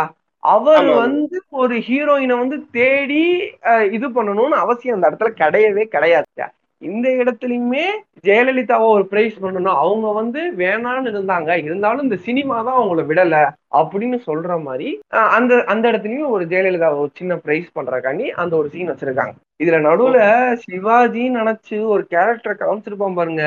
அது விஷால் விஷால் கொஞ்சோன்னு குண்டான மாதிரியே இருக்கும். ஆமா ஆமா ஆமா நான் சீரியஸா விஷால் தான் நினைச்சேன். விஷால் கேமியோ ஏதாச்சும் பண்றதுன்னு தான் நினைச்சேன். அப்புறம் பார்த்தா அது விஷால் கிடையாது. நான் நான் வேற இதுல தான் பார்த்தேன். நான் நெட்ல தானே பார்த்தேன். அப்போ வந்து நான் ரிவைன் எல்லாம் பண்ணி பார்த்தேன். ஓ ஓகே நான் நான் அந்த சீன் நான் தியேட்டர்ல பார்த்தனால அந்த சீன் முடிஞ்ச உடனே கூகுள்ல போட்டு பார்த்தேன். அது அது வந்து விஷாலான்ட்டு. எனக்குமே அதே சந்தேகம் இருந்துச்சுன்னா நான் விஷால் கொஞ்சம் குண்டான மாதிரி இருக்கா அப்படின்னு சொல்லிட்டேன். அப்புறம் பார்க்கும்போது அன்பார்ச்சுனேட்லி அது வந்து விஷால் இல்ல. ஒரு எம்ஜிஆருக்கு ஒரு அரவிந்த் சாமி எடுக்கமோ ஒரு சிவாஜிக்கு ஒரு நல்ல கேரக்டர் கூட இவங்கனால எடுக்க முடியலையா அப்படின்னு வந்து எனக்கு வந்து தெரியல. பட் ஆனா என்னன்னா எம்ஜிஆருக்கு அப்புறம் முட்டும் போது ஜெயலலிதாவோட கேரியர் ஒரு டைம்ல ரொம்பவே. கீழே போணுச்சு. அதெல்லாம் பாதாளத்துக்கு போணுச்சு. அப்ப நிறைய நியூ ஃபீமேல் ஆக்டர்ஸ் வந்து வர ஆரம்பிச்சாங்க. கே ஆர் விஜயா அந்த மாதிரி நிறைய ஆக்ட்ரஸ் வர ஆரம்பிக்கும் போது ஜெயலலிதாவோட கேரியர் ஒரு இடத்துல ரொம்ப டவுன் ஆனிச்சு. அதுக்கப்புறம் அது எழவே இல்லை. ஆனா இவங்க அதுக்கப்புறம் திருப்பி அந்த அம்மாவோட படம் நடிச்ச மாதிரி வந்து இந்த இடத்துல காமிச்சிருப்பாங்க. பட் அது வந்து எழவே இல்லை. அப்புறம் ஜெயலலிதாவோட கேரியர் முடிஞ்சிச்சு அப்படின்னு நினைக்கும் போதுதான் தமிழ் சங் தமிழ் மாநா இது நடக்கும். உலகத்தமிழ் மாநாடு நடக்கும் பொழுது ம- மதுரையிலயும் இங்கேயோ நடக்கும் பொழுது எம்ஜிஆர் ஆட்சியில தான் அப்பதான் ஜெயலலிதாவை ஒரு ஸ்டேஜுக்கு கூப்பிட்டு ஆட வைப்பாங்க. அப்ப அங்க வந்து கீழே வந்து எம்ஜிஆர் இருப்பாரு. ஸோ அப்பதான் அவங்க ரெண்டு பேரும் மீட் பண்ணி அரசியலுக்கு வர சொல்லி வந்து பெற்றிருப்பாங்க. ஆனா இந்த படத்துல எப்படி காமிச்சிருப்பாங்கன்னா அவங்களுக்கு அரசியல் என்பதே வேண்டாம்னு சொல்லி அவங்க ஒதுங்கி இருந்ததாகவும் எம்ஜிஆர் தான் அரசியலுக்குள்ள புகுத்துன மாதிரியும் வந்து காமிச்சிருப்பாங்க ஆப்வியஸா ஸோ இதுவும் வந்து எனக்கு தெரிஞ்சு பொய்யாக தான் வந்து இருக்கும் சரியா? ஏன்னா அவங்ககிட்ட அந்த அந்த டைம்ல கேரியரே அவங்ககிட்ட. கிடையாது. ஆல்மோஸ்ட் வந்து ஒரு மார்க்கெட் இல்லாத. ஆக்ட்ரஸ் மாதிரி தான் அதுக்கப்புறம் சரி வேலை இல்லை அப்படின்னு சொல்லிட்டு தான் பாலிடிக்ஸ்க்குள்ள வந்து உள்ள வந்து வந்தாங்க. ஸோ இது மட்டும் தான் வந்து ஜெயலலிதா அஸ் ஆக்ட்ரஸா வந்து இந்த படத்துல வந்து காமிச்சிருப்பாங்க. ஸோ நீங்க டான்ஸ் சொல்லுங்க. அஸ் ஆக்ட்ரஸா இப்ப இது மட்டும் நீங்க எப்படி இல்ல? நீங்க வந்து அப்படி ஒரு மெயினான சம்பவத்தை நீங்க மறந்துட்டீங்க. அவங்க வந்துட்டு எம்ஜிஆரும் ஜெயலலிதாவும் வந்து ஒரு ரூம்ல இருக்கிற மாதிரி காட்டுவாங்க. பிளஸ் வந்துட்டு சமுத்திரக்கனி வந்து கதவை தட்டுவார். நான் நினைக்கிறேன் கட்சியாளர்கள் எல்லாம் கூட்டிட்டு வந்து. கதை தட்டுவார். அப்ப இவங்க சொல்லுவாங்க "அஹ் இப்ப. முடியாதுன்ற மாதிரி சொல்லி கதவை முட்டுருவாங்க அதுக்கப்புறம் வெளியே வரும்போது. என்ன பண்றீங்க? மெதுவடை பண்ணிருந்தோம்னு சொல்லுவாங்க. மெதுவடை மெதுவா செஞ்சுட்டு இருந்தவங்க ஏதோ சொல்லுவாங்க. கடைசியா ஆமா அது. இருந்துச்சு பிளஸ் அதெல்லாம் எனக்கு நல்லா தான் இருந்துச்சு அந்த சீன்லாம் ஓகே இல்ல மெதுவடையில நடுவுல ஓட்டா இருக்கும்ல டேங்க்டா குறிப்பாக Yes. உணர்த்துகிறார் டேங்க்டா ஓகே ரைட் சோ அதான் இல்ல இந்த மாதிரி சீன்கள்லாம் சில இது இருக்கும். அதுக்கப்புறம் சமுத்திரக்கணிக்கு மெதுவடை ஒரு தடவை அனுப்புவாங்க. அது சமுத்திரக்கணி அந்த மெதுவடை ஓட்டையவே. திருப்பி திருப்பி பாப்பாப்ல இந்த மாதிரி ஆமா இந்த மாதிரி பல தேவையில்லாத காமெடி எனப்படும் சீன்கள்லாம் வந்து அந்த இடத்துல வச்சு வந்து திணிக்கப்படும். இதுல வந்து தம்பி ராமைய கேரக்டர்லாம் ஒரு தேவையில்லாத கேரக்டர் இந்த. படத்துல. கடைசி ஏன் எதுக்கு இருக்காருன்னே தெரியாம படம் ஃபுல்லா முடிஞ்சிருச்சு பாவம். ஆனா இந்த தம்பிராமையா கேரக்டரை பற்றி சொல்லும் போது ஒன்னே ஒண்ணு ஞாபகம் வருது இப்ப ஸ்டார்டிங்ல வந்து தம்பிராமையா வந்து இதெல்லாம் ரொம்ப தப்புங்கன்ற மாதிரி சொல்லுவார் ட்ரெஸ்ஸிங் ரூமுக்குள்ள வச்சு. ஸோ அப்ப வந்து. ஜெயான்ற அந்த. கேரக்டருக்கு அப்ப அவங்க அம்மா பட்ட கஷ்டம் எல்லாம் தெரியாதா இவர் சொல்லித்தான் தெரிய வருது எனக்கு புரியல ஆ அதத்தான் சொல்றேன் அதான் ஒரு பயோபிக் எடுக்கும்போது டக்குன்னு பாதியிலே எடுத்துட்டு ஏன்னா இவர் வந்து தம்பி ராமையானுக்கு தெரிஞ்சு வந்து ஜெயலலிதா நடிகையான. அப்புறம் தான் வந்திருப்பாங்க சரியா ஏன்னா இதுல வந்து அவங்க அப்பா மாதிரியே காமிக்கல முதல்ல ஏதோ ஒரு கேரக்டர் அப்ப ஆரம்பத்துல இருந்து தன் தாயோட இருந்த ஜெயலலிதாவுக்கு ஒண்ணுமே தெரியாத மாதிரி இவர் சொன்ன அப்புறம் தான் எல்லாமே தெரிஞ்சு அவங்க வந்து உணர்ந்து தன்னை மாத்திக்கிட்டதாக வந்து காமிக்கிறாங்க. ஃபர்ஸ்ட் ரெண்டாவது விஷயம் என்னன்னா ஜெயலலிதாவுக்கும் அவங்க அம்மாவுக்கும் வந்து இருந்த இடைப்பட்ட உறவு வந்து அவ்வளோ சுமூகமாக இல்லை. இந்த படத்துல காமிச்ச மாதிரி ரொம்ப சுமூகமாலாம் கிடையாது. ஏன்னா ஜெயலலிதாவுக்கு ஆரம்பத்துல இருந்தே படிக்கணும் மட்டும்தான் தோணுச்சு. தடத்துல சினிமால நடிக்கணும்னு தோணவே கிடையாது. அவங்க அம்மாவோட வற்புறுத்தலின் பேர்ல தான் வந்து திருப்பி வந்து படிக்க ஆரம்பிச்சாங்க நடிக்க ஆரம்பிச்சாங்க. இதை நீங்க வந்து அவங்களோட பிபிசி ஒரு இது இருக்கும். அதாவது ஆக்சுவலா அந்த கிவீன்ல காமிச்சதோட ஒரிஜினல் இதுல நீங்க பாத்துருந்தீங்கனாலே அவங்க வந்து சொல்லியிருப்பாங்க. ரோஸ்ன்னு நினைக்கிறேன். அவங்க பேர் எனக்கு சரியான ஆகல ஸோ அவங்களோட ஒரு இது பண்ணியிருக்கும் போது அவங்க வந்து சொல்லியிருப்பாங்க.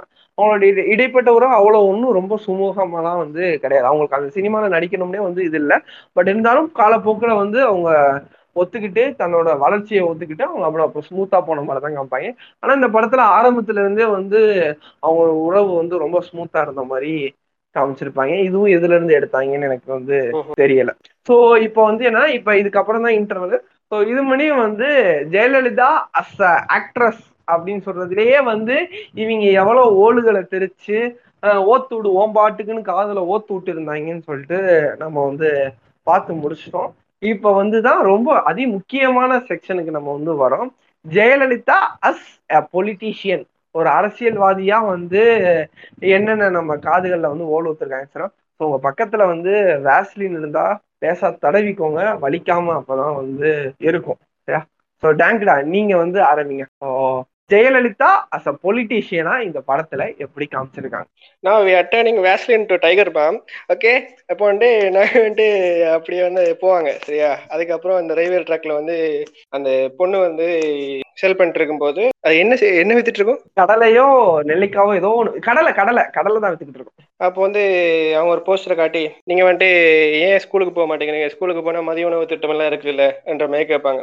கேட்டுட்டு ஓகே அங்க சேர்றதுக்கு பேப்பரையே சாப்பிட்டு அந்த பேப்பரையே சாப்பிட்டு போயிடலான்ற மாதிரி ஒரு வார்த்தை வரும். முன்னாடியே நாம வந்து முன்னாடியே நாம பார்த்தோம்னா இந்த காமராஜர் கொண்டு வந்த இந்த மதிய உணவு திட்டத்துல வந்து இவங்க முட்டையை சேர்த்திருப்பாங்க. கரெக்டா அதே வந்துட்டு இவங்க தான் ஃபுல்லாவே கொண்டு வந்த மாதிரி தான் இருக்கும். அதுக்கும் ஒரு உருட்டா இந்த உருட்டு நான் பாக்குறேன். இல்ல ஆக்சுவலா என்னன்னா இந்த மதிய உணவு திட்டம் என்பது காமராஜரால் ஆரம்பிக்கப்பட்டதுனாலும் காமராஜர் வந்து ரொம்ப வைடா செய்யல சரியா?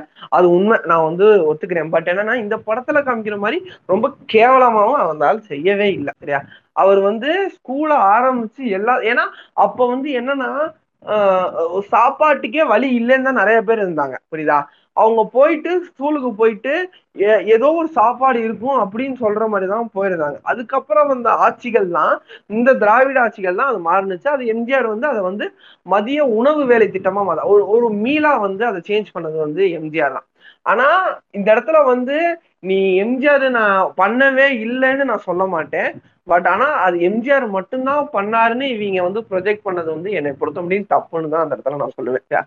இதை வந்து காமராஜர் வந்து கிங் பிளான் தான் நிறைய ஃபாரின் மேகசின்ஸ் எல்லாம் சொல்லியிருக்கு. ஏன்னா இது நிறைய இடத்துல இல்லாதது இந்த அந்த அந்த ஆள் வந்து ஆரம்பிச்சாப்ல ஆனா இதை ஒரு ஃபுல் கிரெடிட்டும் எம்ஜிஆர் எடுத்துக்கிறது அப்படின்னு சொல்றது இந்த படத்துல காமிச்சது வந்து ரொம்பவே மோசமான ஒரு இதான் எனக்கு தோணுது.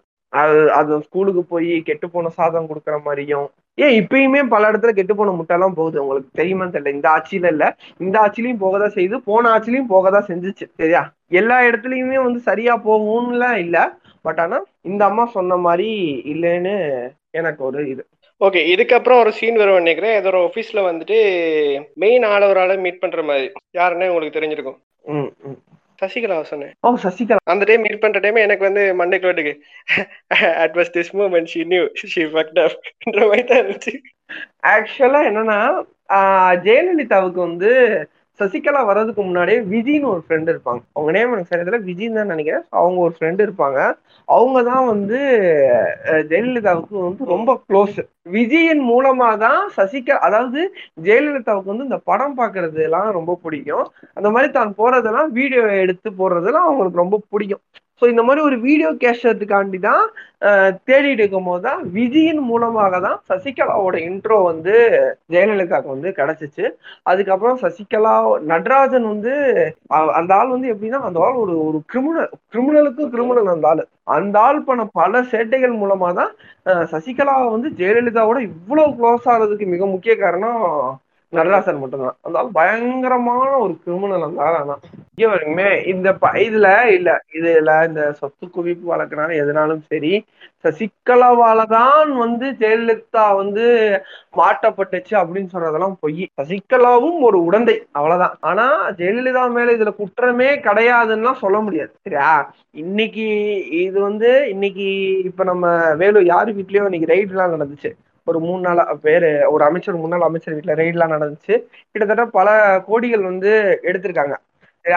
வேலுன்னு யாரு இதெல்லாம் என்னன்னா ஜெயலலிதா ஜெயலலிதா உயிரோட இருக்கும் பொழுது போயஸ் தோட்டத்துக்கு ஒரு செக்ஷன் போய்கிட்டு தான் இருந்துச்சு சரியா?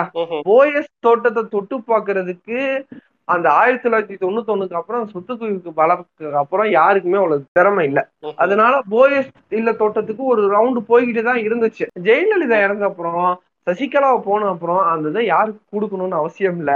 எடப்பாடிக்கும் அவளை கொடுக்கணும்னு அவசியம் இல்லை. ஏன்னா எடப்பாடிக்கு எடப்பாடி ரொம்ப ப்ரெஷர் பண்ணாப்லனா போங்கடான்னு சொல்லிட்டு கொடுத்ததை வாபஸ் வாங்கிட்டு போயிடலாம். அதனால அவருக்கும் அவங்களை கொடுக்கணும்னு அவசியம் இல்லாதனால சொத்துக்கெல்லாம் தானே வச்சுக்கிட்டு இன்னைக்கு ஒவ்வொரு ஐடி ரைடுக்கும் உட்காந்து பயந்து பயந்து நம்ம வேலுமணி அண்ணன் இந்த மாதிரி சில பெல் பிரதர்ஸ் எல்லாம் வந்து இன்னைக்கு உட்காந்து பயந்துகிட்டு உட்காந்துருக்காங்க எனக்கு தெரிஞ்சு நிரந்தரமாவே சசிகலா வந்துட்டு ஜெயில தான் இருப்பாங்கன்னா ஏஎல் விஜய் வந்து அடுத்த படத்துக்கும் எடுக்க தயங்க மாட்டார்.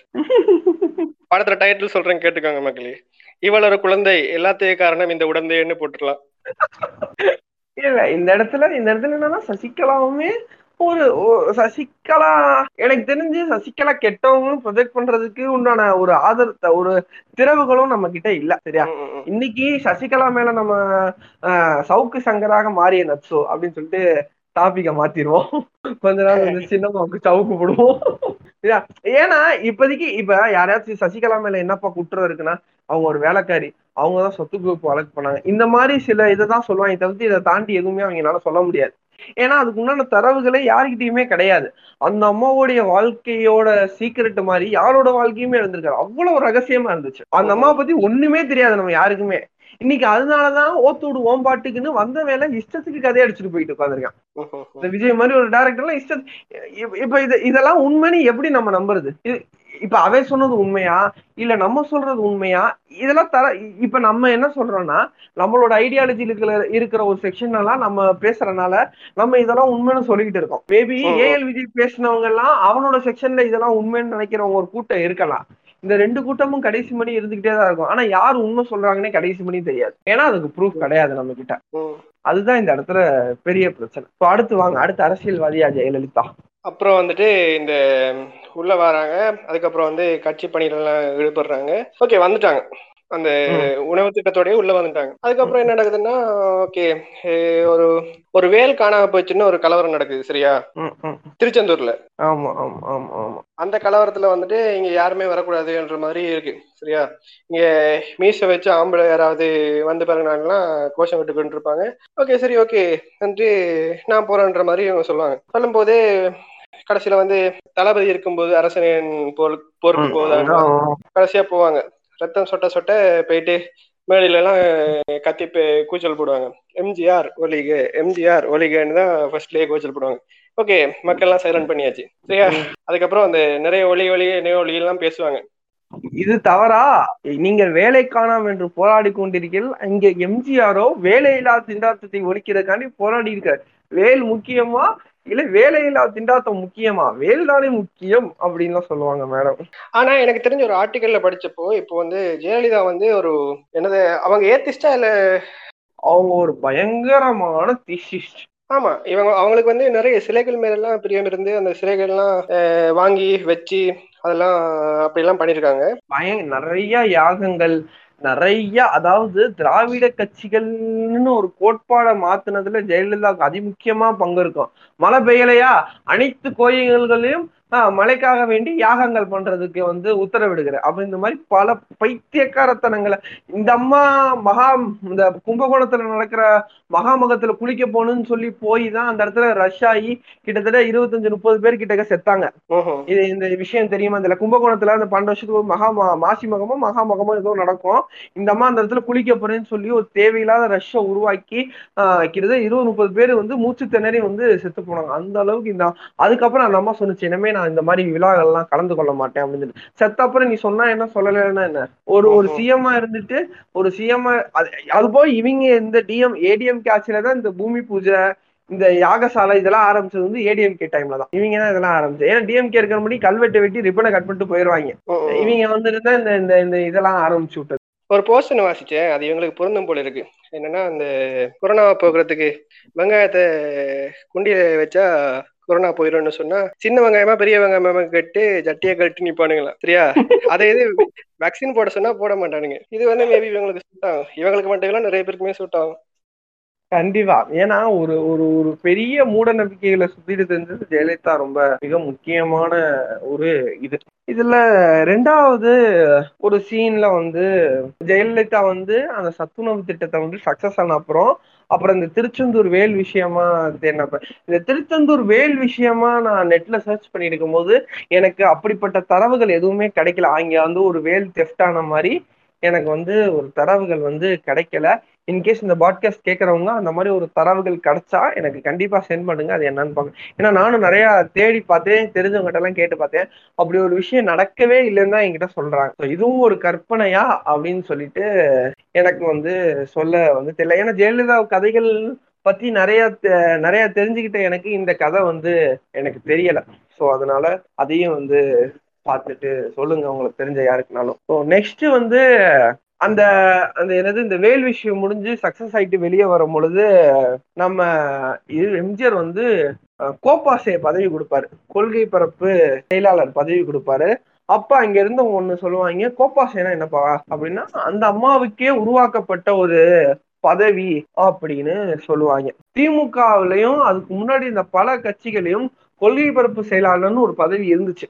இது கூட தெரியாம அந்த அம்மாவுக்கு அந்த பதவியை கொடுத்த உடனே அந்த அம்மாவுக்காக உருவாக்கப்பட்ட பதவின்னு அந்த பதவியே ஏன்னா ஒரு ஒரு அந்த காலத்துல கட்சி ஆரம்பிச்சோன்னே இப்ப நம்ம மையத்தார் மாதிரி வந்து கூகுள்ல எல்லாம் போட முடியாது. எல்லாத்துக்கும் போய் சேராது. ஒவ்வொரு தன்னுடைய கொள்கையெல்லாம் ஒவ்வொரு கிராமத்திலையும் கடநிலை மக்களுக்கும் போய் சேரணும்ட்டு அவ்வளவு பேச்சாளர் போடுவாங்க. அந்த பேச்சாளரா ஆர்கனைஸ் பண்றதுக்கு ஒருத்தவங்களை வைப்பாங்க. புரியுது? அவங்க கொள்கை பரப்பு அந்த மாதிரி இருக்கும் பொழுது இவங்க எப்படி ஒரு மட தனமே இல்லாம இந்த அம்மாவுக்காண்டி ஒரு உருவாக்கப்பட்ட பதவின்னு அந்த பதவி எவ்வளவு கேவலமா பேசியிருப்பாங்க?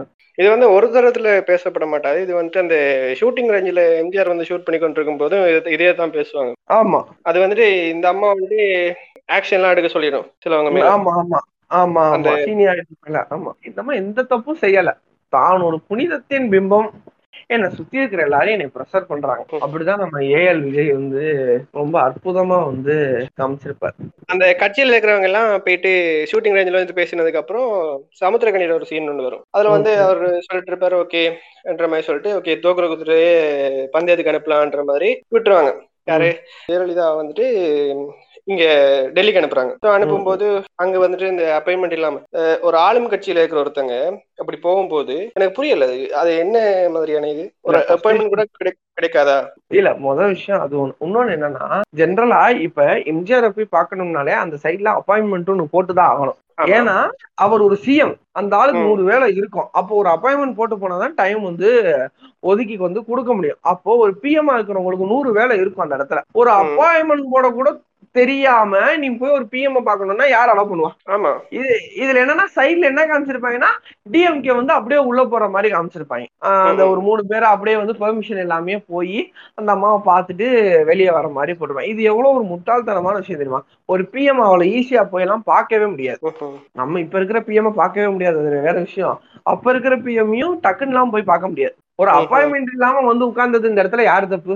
நீ ஒரு தமிழ்நாட்டோட பிரச்சனையை எடுத்து சொல்லணும்னு ஆசைப்படுற அப்ப அதுக்கு உண்டான டைம் எவ்வளவுன்னு கேட்டு ஒரு அப்பாயின்மெண்ட் வாங்கி அப்ப நீ பொறுமையா எக்ஸ்பிளைன் பண்ணுவியா? அப்பாயின்மெண்டே இல்லாம தேமையானு போய் உட்காந்துக்கிட்டு நான் பேசணும் நான் பேசணும் நான் பேசணும்னா யார் அலோவ் பண்ணுவா? ஸோ நெக்ஸ்ட் டே வந்து பார்லிமெண்ட்ல வந்து பேசுறாங்க. ஜெயலலிதாவுக்கு வந்து அண்ணா அமர்ந்திருந்த இருக்கை வந்து கிடைச்சிச்சு. அது உண்மைதான். நூத்தி மூணாவது சீட் என்னமோ கிடைச்சிச்சுன்னு நினைக்கிறேன். உண்மைதான். இப்போ அவங்க சீட்ல உட்காந்து மேடம் பிஎம் அப்படின்னு சொல்லிட்டு ரொம்ப ஆவேசமா வந்து பேசுறாங்க. ஸோ அவங்க பேச்சை கேட்டுட்டு இவங்களே வந்து வாய்ப்பு கொடுக்குறாங்க. யாரு? நம்ம இந்திரா காந்தியே அவங்கள மீட் பண்ண வாய்ப்பு கொடுத்து பேசினாங்க. இந்த இடத்துலயுமே ஒரு ஜெயலலிதா பிரைஸ் மூமெண்ட் தான் இல்ல நான் ஒன்னே ஒன்று சொல்லிக்கிறேன். இதுக்கு முன்னாடி வந்து ஒரு சீன் வரும். அந்த இங்கிலீஷ்ல பேசிட்டு போனதுக்கு அப்புறம் ஒருத்தர் ஒரு எம்பி ஒருத்தர் வந்து சொல்லுவார் நினைக்கிறேன். அவர் வந்து எனக்கு வந்து தெரியல எப்படி வந்து சவுத் இந்தியன்ஸுக்கு இவ்வளவு. நல்லா அதுக்கப்புறம் அந்த இவங்க சொல்லுவாங்க என்ன கூட தான் தெரியல நார்த் இந்தியன்ஸுக்கு எப்படி இது புரிஞ்சுன்னு சொல்லும் போதே அந்த கங்கனா ரணவத்திர கண்ணெல்லாம் எனக்கு தெரிஞ்சு நடிக்கும் போது கண்ணால தண்ணி ஊத்து ஊத்து நடிச்சிருப்பாங்கன்னு நினைக்கிறேன் எனக்கு புரியல. இல்ல ஆனா இது இது ஆக்சுவலா நடந்திருக்குன்னு அவங்களே சொல்லியிருக்காங்கண்ணா ஜெயலலிதாவே ஒரு டைம்ல இந்த மாதிரி நடந்துச்சு அப்படிலாம் சொல்லியிருக்காங்க. நீங்க நம்ம சீமானண்ணா சொல்றதெல்லாம் ஓலுன்னு தெரியும்ல? அப்ப இந்த ஓலு கதைகள்லாம் என்னன்னு தெரியாம நிறைய பேர் இருந்தாங்க.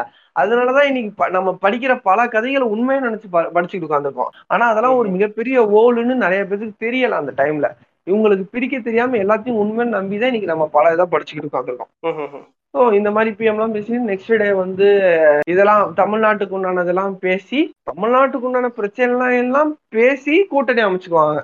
இது என்ன லாஜிக்னு எனக்கு வந்து புரியல. இன்னொரு லாஜிக் என்னன்னா உங்களுக்கு கேட்கணும்.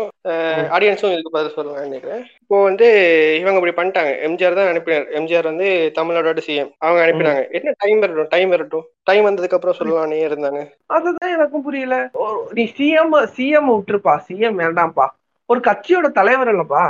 அந்த கட்சியோட தலைவர்கிட்ட நீ வந்து சொல்லாம வந்து இப்ப சரி ஃபர்ஸ்ட் இதுல வந்து இந்த மாதிரி அவங்க டைம் கிடைச்சிருக்கு அப்படின்னு நீ சொல்லலைன்னா அதுக்கு ஒரு ரீசன் இருக்கலாம். ஓகே என்ன ரிசல்ட்னு தெரிஞ்சுக்கிட்டு சொல்லுவோம் அப்படின்னு நீ பேசாம இருக்கலாம். அதை நான் ஒத்துக்கிறேன். எல்லாம் முடிவாயிருச்சு. அப்புறமும் நீ வந்து பேச மாட்டேன்னா அப்ப இந்த இடத்துல என்னன்னா அப்ப அந்த அந்த இந்த சீன் முடிஞ்சோடனே ஒண்ணு வரும். ஆஹ் நீங்க தான் ஜெயலலிதா தான் எல்லாமே இப்ப டிசைடிங் அத்தாரிட்டியா அப்படின்னு ஒருத்தர் போன்ல கேட்பாரு மேபி நீங்க சீன் பாத்துருந்தீங்கன்னா தெரிஞ்சிருக்கும்.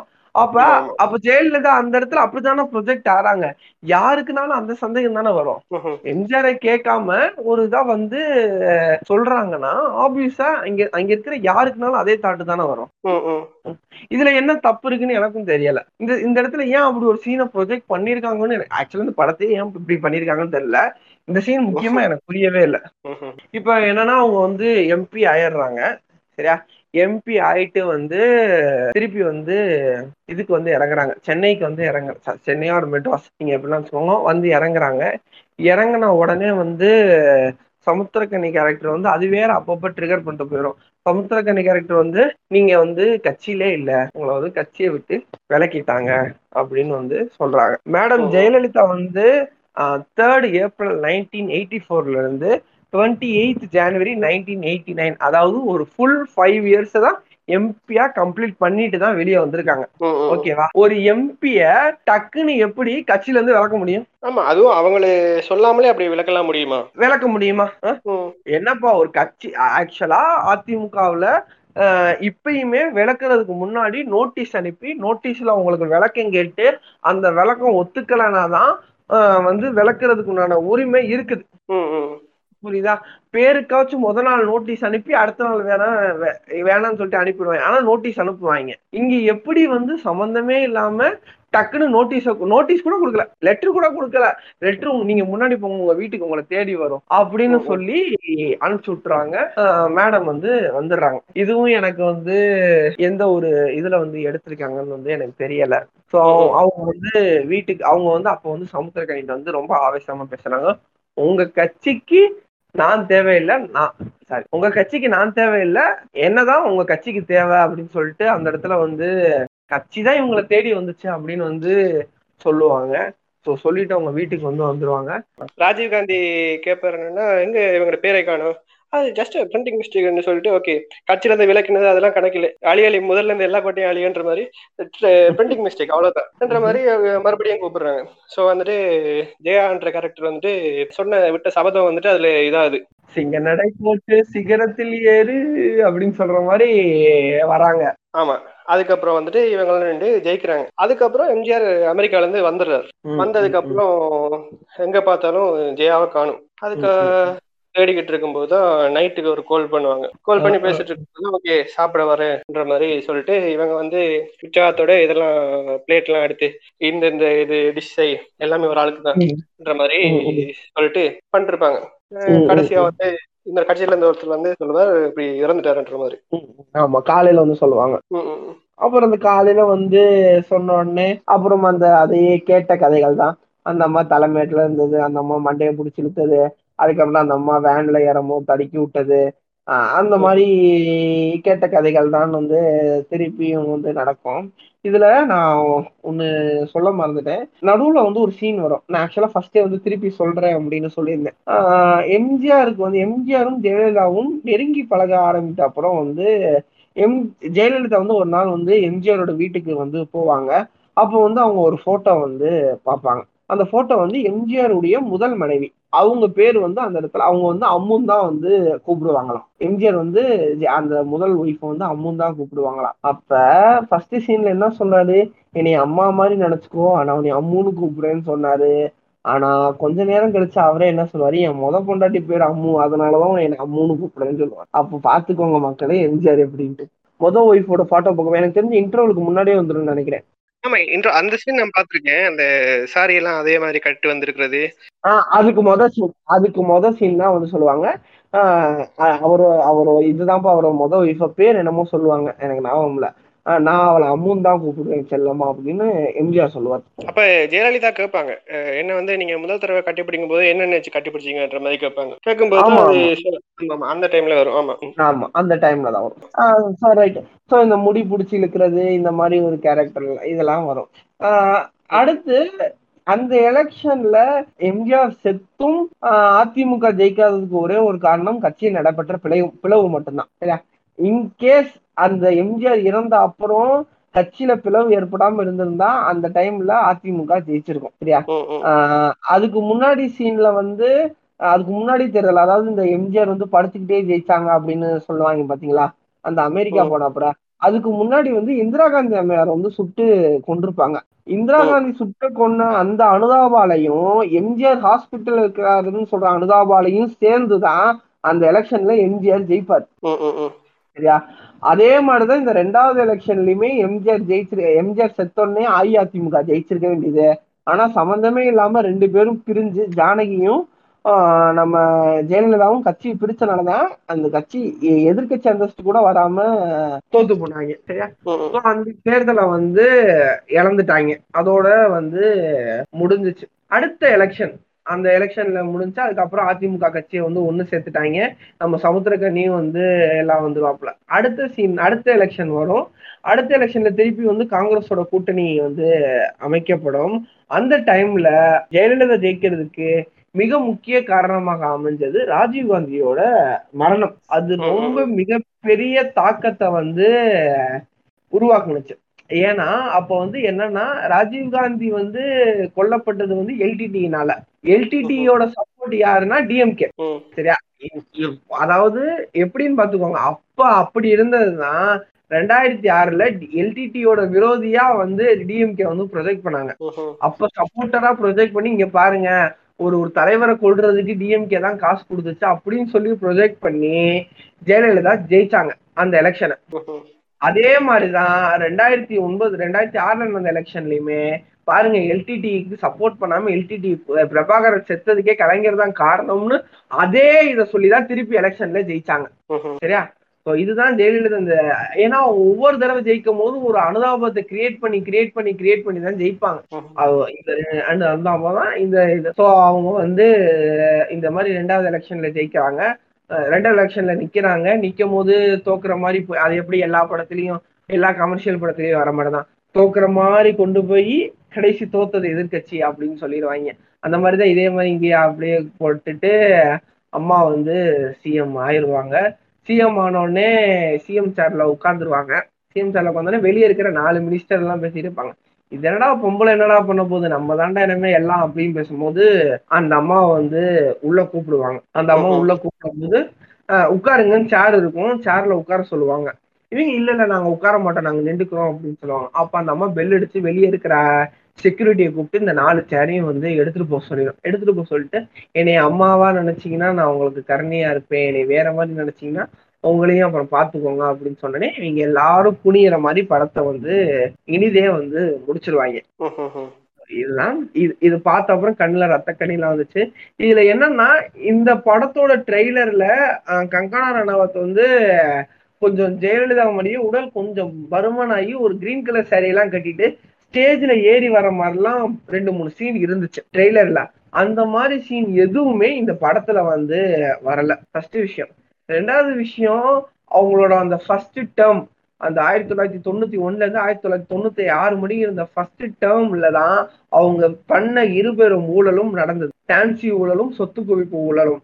அந்த ரெண்டி அந்த அந்த இப்ப நீ அந்த சீன் அந்த கடைசி அவங்க ஸ்டேஜ் ஏறுற மாதிரி சீன் போடணும்னு நினைச்சிருந்தா இது ரெண்டையுமே காமிச்சிருக்கணும். சோ இதையும் ஏஎல் விஜய் அவர்கள் தவிர்த்து விட்டார். இதையுமே காமிக்கல. அந்த அந்த சிஎம் ஆனதோடய முடியும். அவங்க சிஎம் ஆன அப்புறம் இருந்த கதையை எடுத்தா கான்ட்ரவர்சி நிறைய வரும். எக்கச்சக்கமா வரும். சுதாகரன் கல்யாணத்துல இருந்து சொத்து குவிப்பு வழக்குல இருந்து இந்த மாசிமகம் மரணத்துல இருந்து எக்கச்சக்கமா சந்திரலக்கம் மூஞ்சில ஆசிட் அரைச்சது. இந்த மாதிரி பல விஷயங்கள் வந்து வெளியே வரணும். ஆனா இதெல்லாம் வெளியே வராம இருக்கிறதுக்கு என்ன செய்யணும்னா அவங்க சிஎம் ஆறதோட படத்தை முடிச்சிடணும்ட்டு ஏஎல் விஜய் ரொம்ப சேஃப்டியா ரொம்ப அழகா வந்து முடிச்சிட்டாரு. இல்ல ஒருவேளை வந்துட்டு அவர் ஏஎல் விஜய் வந்து எடுத்திருக்கலாம். தீபா வந்து இல்ல வேண்டாம் இல்ல வேண்டாம் இல்ல வேண்டாம் எல்லா சீனையும் கட் பண்ணி தெரியல. வாய்ப்புகள் வந்து நிறையவே இருக்குது. பட் ஆனா ஏன் வந்து ஒரு பயோபிக்னு நினைச்சு இவ்வளவு ஒரு ஒரு பொய்யான ஒரு தகவலை எதுக்கு சொல்லணும்னு நினைக்கிறீங்க? அது மட்டும் இல்ல நீங்க இப்ப கேட்கலாம். ஒரு பெண் வந்து இப்படி முன்னேறி இருந்து உங்களுக்கு பிடிக்கல பெண் இப்படி பண்ணது பிடிக்கல அதனாலதான் அப்படி எல்லாம் ட்ரோல் பண்றீங்க. இந்த ஆசிட் அட்டாக் நடந்தது ஒரு பெண்ணுக்கு தான் ஆமா. ஆசிட் அட்டாக் நடந்ததும் ஒரு பெண்ணுக்கு தான் எதுவும் அழக பத்தி பேசினதாக கூறி மூஞ்சில ஆசிட் எரிஞ்சாங்க. நம்ம வந்து நம்ம காவல் தெய்வம் கருணை உள்ளம் காவேரி தாய் எல்லாம். சரியா? சுப்பிரமணிய சாமி எதிர்த்து எதிர்த்த பேசணும்னு சொல்லிட்டு ஒரு பெண் பல பெண்களை ஏவி பாவாடையை தூக்கி போராட்டம் பண்ணதெல்லாம் வந்து அம்மாவின் ஆட்சி கீழே தான் இதெல்லாம் தெரிஞ்சுக்கோங்க. அதாவது ஒரு பெண்ணை பத்தி தான் நாங்க பேசுறோம். ஒரு ஒரு ஆணாதிக்க சமூகத்துல ஒரு பெண் வளர்ந்துருக்காங்க. இவங்களை ஏன் நீங்க இப்படி பேசுறீங்கன்னா அந்த பெண் நீன்னு நீங்க சொல்றவங்க என்னென்ன பண்ணிருக்காங்கன்னு பாருங்க. கல்லூரியில மூணு பெண்கள் பேருந்துல எரிக்கப்பட்டதும் இந்த தாயின் ஆட்சியில தான் வந்து எரிக்கப்பட்டது. இந்த மாதிரி இந்த தாய் வந்து பெண்களுக்கு எதிராக என்னென்னமோ நிறைய வந்து பண்ணியிருக்காங்க இதெல்லாம் நாங்க திருப்பி பேசினோம்னா வேற ஒரு பாட்காஸ்ட் மாதிரி ஆயிரும்னு சொல்லிட்டு எங்க மொபைல் எங்களை போட்டு விட்டுருவீங்க. ஸோ இதெல்லாம் நாங்க பேசலாம் நீங்க வேணா வந்து எஸ்பிகேவோட பாட்காஸ்ட் வந்து கேட்டு தெரிஞ்சுக்கோம் சரி டேங்கடா அப்படியே கருத்துக்களை கூறி முடிச்சு விட்டுருமா கூறி முடிச்சிடுறோம். எண்டிங் நோட்டை கொடுத்துருவோம் சரி ஸோ ஏஎல் விஜயோடைய ரொம்ப சேஃப்டியான டைரக்ஷன்ல ஜிவி பிரகாஷோட ஒரு மியூசிக்ல வந்து ரிலீஸ் ஆன தலைவியோட டிஸ்கஷனையும் அதை ஒட்டின எங்களுடைய கருத்துக்களையும் நாங்க வந்து இன்னைக்கு வந்து சொல்லியிருந்தோம். ஸோ இந்த படத்துடைய இந்த படத்தை பார்த்துட்டு நம்மளுடைய ஃபைனல் கருத்துக்களை வந்து டேங்கடா வந்து சொல்லுவார். சொல்லுங்க டேங்கடா ஸோ சொல்லுங்க டேங்கடா உங்களுடைய கருத்துக்கள். இந்த அற்புதமான அழகான படத்தை பற்றிய உங்களுடைய கருத்துக்கள். இந்த சிம்பிளா சொல்ல போனா என்ன?